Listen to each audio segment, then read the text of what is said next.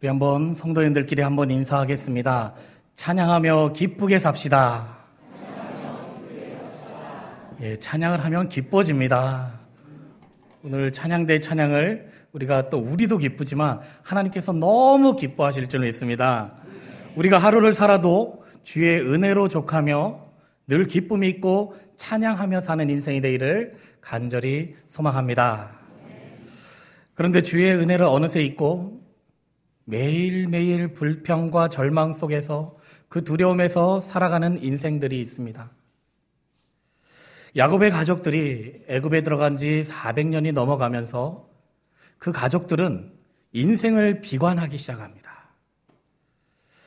400년이 넘도록 애굽에 살면서 어느새 수많은 이방 문화에 젖어 하나님을 저버리고 고통 가운데 신음하는 백성들에게 하나님은 이제 그만 두려워하고 그냥 그만 애쓰면서 살아라 말씀하십니다. 하나님은 출애굽의 과정을 통해서 안식일을 지키고 성소를 경외함으로써 민족이 민족을 밟는 고대 제국의 절대 왕정에서 이제는 민족이 민족을 품는 제사장 나라로 준비시키십니다. 가나안 땅에도 들어가기 바쁜 그 시간에 그 백성들을 11개월 동안이나 신의 산에 머물게 하시면서 성막을 만들고 애굽 이 율법과 절개를 가르치신 이유가 바로 여기에 있습니다. 400년의 묵은 때 중요한 것이 중요하지 않게 되고 중요하지 않은 것이 중요하게 돼버린 이 주객전도의 우상을 성막을 통해서 또 율법과 절개를 통해서 지금 바로 잡기를 원하십니다. 성막은 죄 많은 인간이 거룩한 하나님을 만나기 위해서 어떤 과정을 밟아야 하는지를 가르칩니다. 그러하기에 죄를 묻고 정죄하고 그들을 죽이기 위한 성막이 아니라 죄를 깨닫게 함으로써 그들이 용서받는 그 사랑의 언약을 확인하는 그런 성막입니다. 그러기에 이 성막 안에는 많은 기물들이 있는데 이 기물과 재료마다 우리를 향한 하나님의 사랑이 담겨 있고 예수 그리스도를 예표하는 보혈의 피가 그 안에 담겨 있습니다. 오늘은 성막의 재료 중 하나인 조각목을 통해서 하나님이 우리 각자에게 주신 은혜를 깨닫게 되기를 바랍니다. 조각목이란 나무는 성막에 관련해서 출애굽기에만 26번 또 신명기에도 한 번 나옵니다. 지성소의 법계와 또 성소의 떡상과 분향단 그리고 안뜰의 번제단과 그 운반할 때 쓰는 채들을 모두 조각목으로 만들었습니다. 또한 성소와 지성소의 벽을 이루는 널판과 기둥들과 휘장문의 기둥들도 역시 조각목으로 만들고 금으로 쌉니다. 이러한 성막을 지을 때 사용된 모든 목재가 조각목이라고 할 수 있습니다. 그 당시에 성정을 짓는데 가장 좋은 나무인 백향목을 쓰지 않고 이 조각목을 쓰라고 하신 이유가 무엇일까요? 이 조각목은 나무로는 별 쓸데가 없는 볼품 없는 나무죠. 광야에서 자라기 때문에 키가 작습니다. 그리고 가지가 밑둥부터 여러 갈래가 갈라져서 사용하기도 힘들고 더군다나 장가지와 가시가 많아서 다루기도 매우 어렵습니다. 그리고 잎사귀도 보시면 아시겠지만 너무나도 작아서 사료로도 쓰지 않고 굳이 쓴다면 땔감 정도로 쓸 수 있습니다. 하나님은 왜 조각목을 선택하셨을까요? 쓸모도 없음에도 불구하고 하나님이 성막 재료로 이 조각목을 선택하신 이유는 그 죄로 인해 속이 꼬이고 험한 인생 중에 가시만 가득한 우리 인생을 하나님께서 만지시고 다듬으셔서 하나님 나라의 제목으로 사용하시기 위함이십니다. 조각목은 영어 성경에는 아카시아 나무로 표기되어 있고 개혁 성경에는 씨띤 나무, 지금 히브리어 성경에서는 시팀이라고 하니 시팀 나무로 번역한 것 같습니다. 그리고 조각목은 한자로 거물조 뿔과 검은 뿔이라는 뜻입니다. 이렇게 시커먼 뿔난 나무를 하나님께서 다듬으셔서 지성소의 언약계로 날마다 양식을 준비하는 떡상으로 이제는 향을 푸우는 분양단으로 성전의 벽과 기둥으로 세워 가신다라는 것이 얼마나 큰 은혜인 줄 모릅니다. 고린도전서 1장 27절부터 29절의 말씀을 제가 봉독하겠습니다. 그러나 하나님께서 세상에 미련한 것들을 택하사 지혜 있는 자들을 부끄럽게 하려 하시고 세상에 약한 것들을 택하사 강한 것들을 부끄럽게 하려 하시며 하나님께서 세상에 천한 것들과 멸시받는 것들과 없는 것들을 택하사 있는 것들을 패하려 하시나니 이는 아무 육체라도 하나님 앞에서 자랑하지 못하게 하려 하심이라.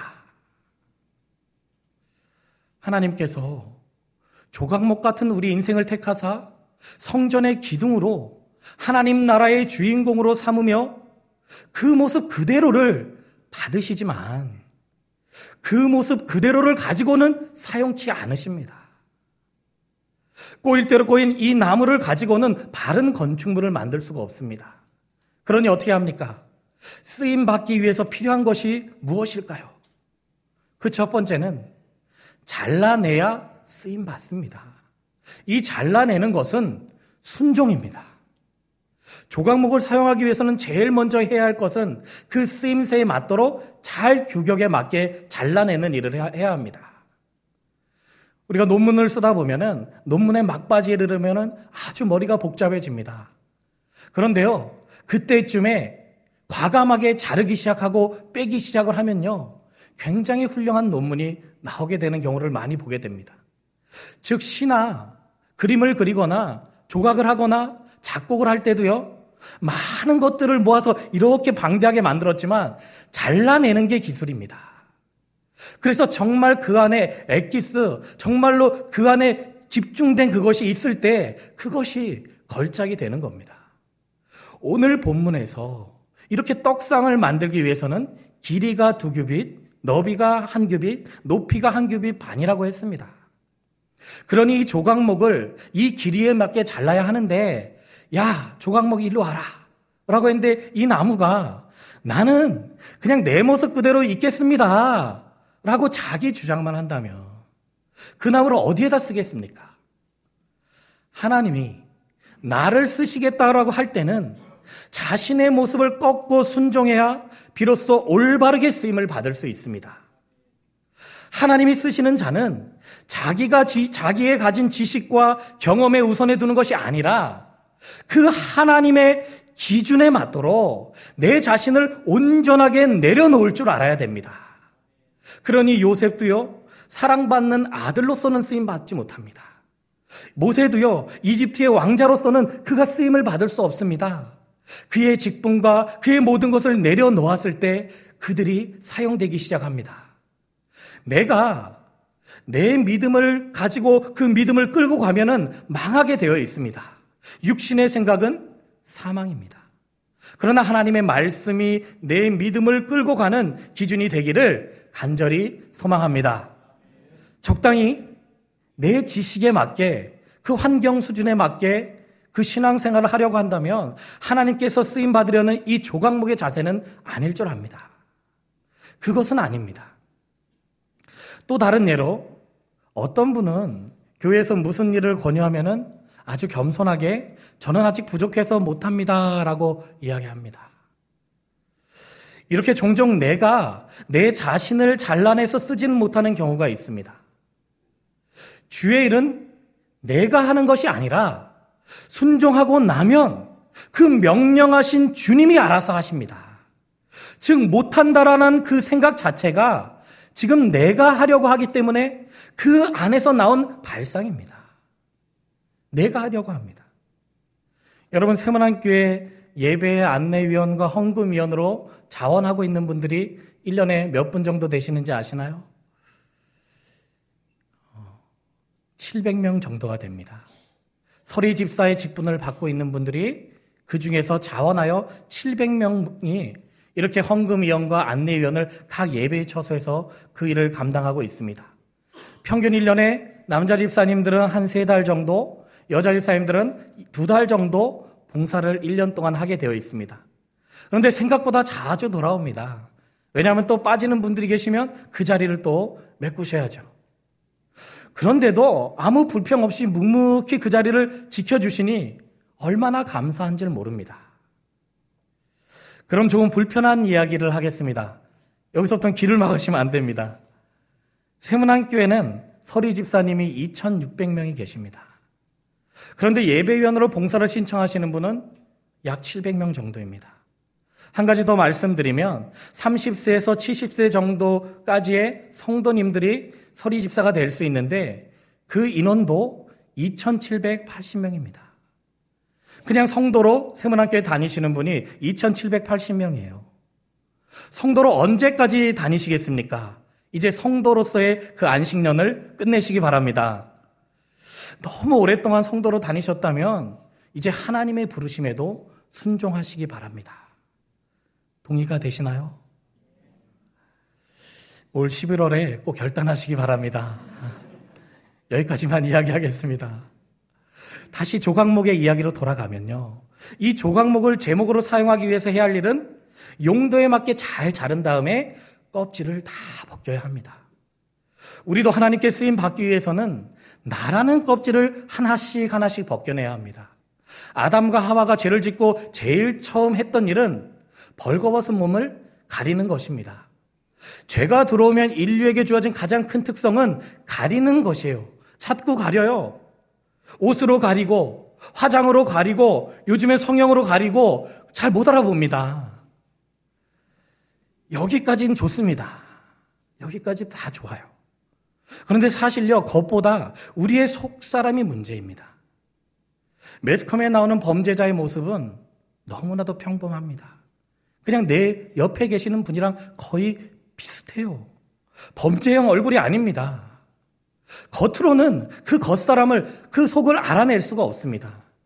그러니 우리의 속사람, 외식과 위선, 주제를 모르고 잘난 척 하는 거, 되지 못하고 된 채 하는 거, 알지 못하면서 아는 채 하는 거, 가지지 못했으면서 가진 채 하는 거, 등등. 우리는 모든 껍질을 하나씩 하나씩 이 껍질을 벗겨야 합니다. 왜냐하면요. 성경에서 자신을, 자신을 부족하고 연약하다고 인정한 사람들을 성령의 지혜와 성령의 권능으로 크게 사용하셨기 때문입니다. 하나님 앞에서는 아무것도 내세울 것이 없이 벌거벗은 자가 사실 우리입니다. 그러니 우리가 어떤 명함을 가지고 있고 남들이 나를 조금 대접을 해준다라고 해서 마치 내가 대단한 사람인 것처럼 껍질을 싸고 싸서 그 위선을 떨고 있으니 이제는 그 껍질을 속히 벗겨내야 될 때입니다. 누군가 나를 대접한다라고 해서 내가 그렇게 귀한 존재가 아닙니다. 그 착각에서 벗어나셔야 됩니다. 참 감사한 것은요, 제가 신방을 하면서 많은 것을 느끼는데, 그 중에서 우리 세문안교회 성도님들을 만나게 되면은 참 인격적이시고 참 생각보다 이렇게 굉장히 겸손하신 분들을 많이 만나게 됩니다. 그건 어떤 위선이 아니라 그의 말과 태도와 그 신앙의 상태가 조금 이야기를 나눠보면 그 마음이 전달이 됩니다. 어떻게 그럴 수 있을까? 곰곰이 생각해 보니 그분들은 내 있는 모습 그대로를 그냥 주님께 드리고요. 매일매일 말씀으로 주님의 은혜를 구하면서 살아가고 있다라는 겁니다.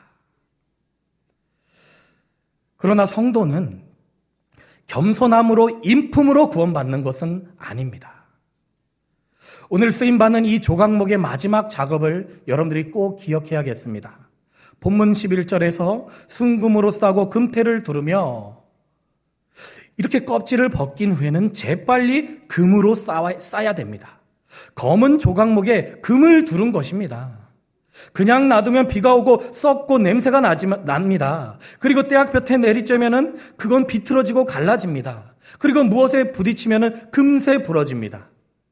우리들의 믿음도 이 껍질을 벗긴 조각목처럼 사실 연약하기 그지 없습니다. 우리가 교회를 다니는 것은 인간의 사랑을 받으려는 것이 아니라 하나님의 사랑을 받기 위하여서 이 자리에 나왔습니다. 우리는 하나님의 사랑을 받지 못하면 죽을 인생입니다. 예배를 통해 우리는 그 관계의 끈을 유지해야 합니다. 그렇지 않으면 내 영혼이 죽게 됩니다. 인간 관계는 아무리 사이가 좋아도 이 껍질 벗긴 조각목처럼 금세 부서지기 쉽습니다. 그리고 근심과 염려가 오면 쉽게 썩어버려요. 그리고 외부의 환경이 무언가 조금 오면은 뒤틀리고 갈라집니다. 그런 나약한 근성이 우리에게 있기 때문에 하나님이 너무나도 우리의 성품을 너무 잘 알고 계시기 때문에 그 근성대로 놔두지 아니하시고 벗겨진 그 껍질 위에 빨리 믿음으로 싸라고 하십니다. 즉 조각목을 금으로 둘러싼 것처럼 우리도 금 같은 믿음으로 우리의 조각목 같은 심령을 싸서 예수님 안에 있어야 될 줄 압니다. 예수 안에 들어가야 나는 간 곳 없고 구속한 주만 보이기 시작하는 겁니다. 여전히 내 안에 나만 보인다면 내 안에 예수가 없음을 회개하셔야 됩니다. 항상 육신의 생각에 머무르는 나만 보이면 썩은 냄새가 나게 되어 있습니다. 늘 삐, 삐뚤어진 뒤틀린 생각을 할 수밖에 없습니다. 그러나 내가 주님 안에 쏙 들어가고 영원한 생명 되시는 주님만 밖으로 나타나시면 달라지기 시작을 하는 겁니다. 빛이 납니다. 이 조각목의 변형을 막고 값지게 사용하기 위해서 금으로 싸는 것처럼 나를 보호하고 나를 통해 예수를 나타내기 위해서는 예수가 내 안에 내가 예수 안에 들어가야 됩니다. 나의 근성과 나의 자아가 드러나거든 내가 예수 안에 들어가지 못했구나. 주님과 떨어져 나홀로 있구나라고 빨리 인정하셔야 됩니다. 부러지기 전에, 비틀어지기 전에, 썩어지기 전에, 쓸모없는 나무가 되기 전에 빨리 주님 안으로 들어가셔서 금으로 그 조각목을 둘러싸신 것처럼 예수님이 나를 둘러싸야 그것이 걸작이 되는 겁니다. 이것이 바로 둘러싸인 은혜입니다. 나를 자르시는 것도 은혜요. 나를 벗기시고 드러내시는 것도 은혜요. 나를 둘러싸시는 것도 은혜가 될 줄 압니다. 오늘 잘리고 내가 드러나고 그러하면서 내가 아픔을 겪더라도 이제 주님께서는요, 우리를 둘러싸셔서 그 아픔을 다 감당하십니다. 그러니 주님이 우리를 둘러 안으시며 많이 아팠느냐? 잘리고 벗겨지느라 너무 아팠느냐? 이제는 그 아픔을 내가 다 감싸 안겠다. 하시면서 우리의 이름을 불러주십니다. 다듬어지지 않은 나를 말씀으로 깎아내시고 광택으로 그 사랑으로 광택을 내시며 은혜의 손길로 다듬으셔서 하나님의 멋진 작품으로 만들어 가고 계시다라는 겁니다. 아무 쓸모없는 조각, 조각목 같은 나를 아름답게 다듬고 품으셔서 이렇게 멋진 작품으로 재창조하십니다. 그런데 왜 자꾸 나는 왜 이 정도밖에 못 되나? 나는 왜 이렇게 못났나? 라고 생각하십니까? 그리고 왜 나를 자꾸 버리십니까? 그리고 너는 왜 그 정도밖에 못 되냐? 너는 왜, 왜 그러느냐라고 상처의 말을 건네십니까? 그럴 필요가 없다라는 겁니다. 그 상처를 품으시는 분은 예수 그리스도, 우리를 둘러싸시는 그 은혜, 우리를 품으시는 예수 그리스도만이 그 일을 감당할 수 있으시고 분명히 다듬고 다듬어서 결국에는 걸작이 될 줄 믿습니다. 우리 모두가 하나님의 작품임을 믿으십니까? 여러분 옆에 있는 분들 한번 보시고 이렇게 한번 말씀해 주세요. 하나님의 작품이 대단하십니다. 비꼬시는 게 아니고요. 하나님의 말씀이 대단하십니다. 하나님의 작품이 대단하십니다. 대단하신 작품들이에요. 그런데 또 완성된 건 아닙니다. 또, 잘 보면요. 어, 완성되어져 가고 있습니다.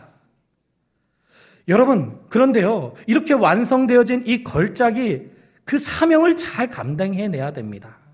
걸작이라고 해서요, 폼내고 자랑하라고 하나님께서 걸작으로 만들어주신 게 아닙니다.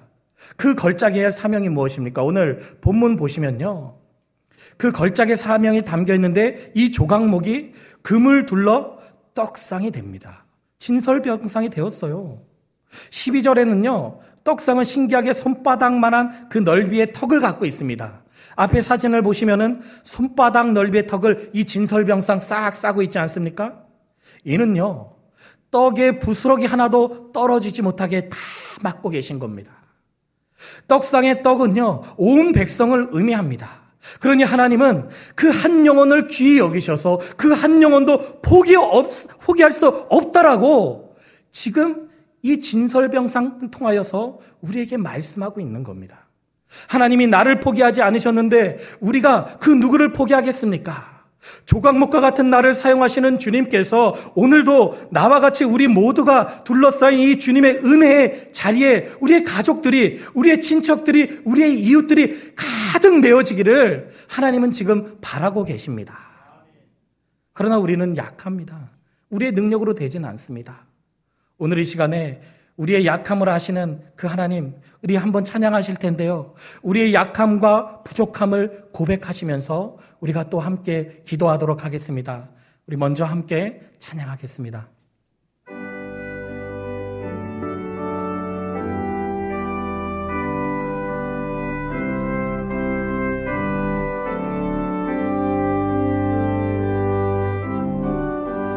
약할 때 강함 대신에 나의 보배가 되신 주, 주 나의 모든 것 아멘. 주 안에 있는 보물을 나는 포기할 수 없네. 주 나의 모든 것 예수 예수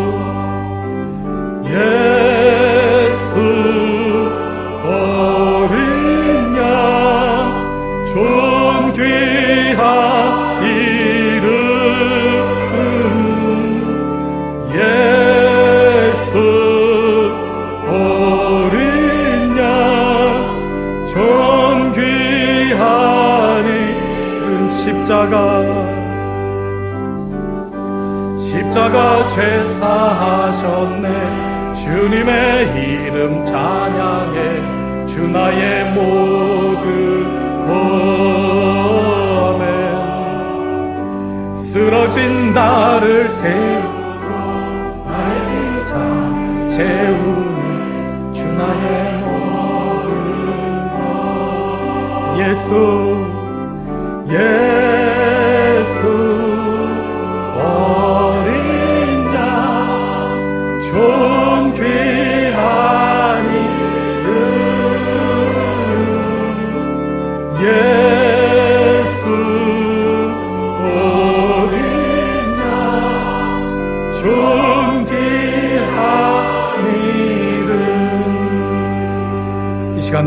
함께 기도하실 때는요 지금 나와 함께 둘러싸인 은혜, 그 은혜에 동참할 자가 누구인지 기억하시기 바랍니다. 왜 우리의 옆에 그 사람들이 다 사라졌습니까? 왜 우리의 가족들 가운데 주의 품을 떠난 자들이 있습니까? 이 둘러싼 은혜에 동참하여 우리가 함께 예배 드리기를 원합니다. 우리의 가족들이 함께 주의 백성 되기를 원합니다. 이단에 빠진 자들이 왜 이렇게 늘어나갑니까? 그들에게 둘러싼 주의 은혜가 있어서 그 이단에서 빠져나와 주의 백성 되게 하여 주시옵소서. 보여지는 이벤트 신앙생활을 이제는 멈추고 보이지 않는 곳에서 말씀과 기도와 순종으로 쓰임받는 떡상이 되게 하여 주시옵소서 나를 사용하여 주시옵소서라고 시간 간절하게 함께 기도하시겠습니다. 살아 역사하신 아버지 하나님, 하나님 감사합니다.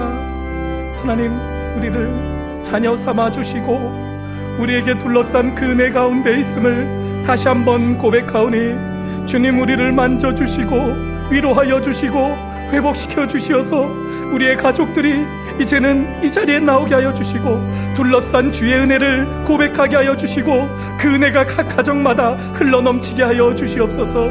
그래서 내 속에 겸손함과 순종함으로 주님께 나오게 하여 주시고 주의 말씀이 내 안에 거하게 하여 주시옵소서. 주님이 주신 사랑 그 말씀 그 능력이 우리의 삶의 자리에 있게 하여 주시고 우리가 주를 향한 그 말씀의 능력이 우리의 가족들과 우리 이웃들에게 나눔의 그 역사가 있게 하여 주시옵소서 주님 감사드리며 예수님의 이름으로 기도드립니다. 주님이 우리 앞에 계셔서 우리에게 바른 길을 보여주시길 원합니다. 주님이 우리 곁에 계셔서 우리를 팔로 껴안아 지켜주시기를 원합니다. 주님이 우리 뒤에 계셔서 악한 사람들의 나쁜 계획에서 우리를 보호해 주시기를 원합니다.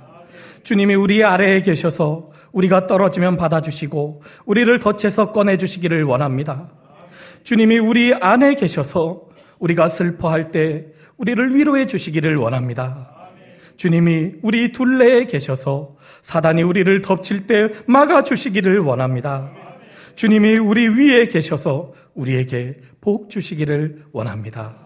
우리를 둘러싸신 주님의 전적인 은혜에 감사하며 우리 주 예수 그리스도 이름으로 기도합니다. 아멘.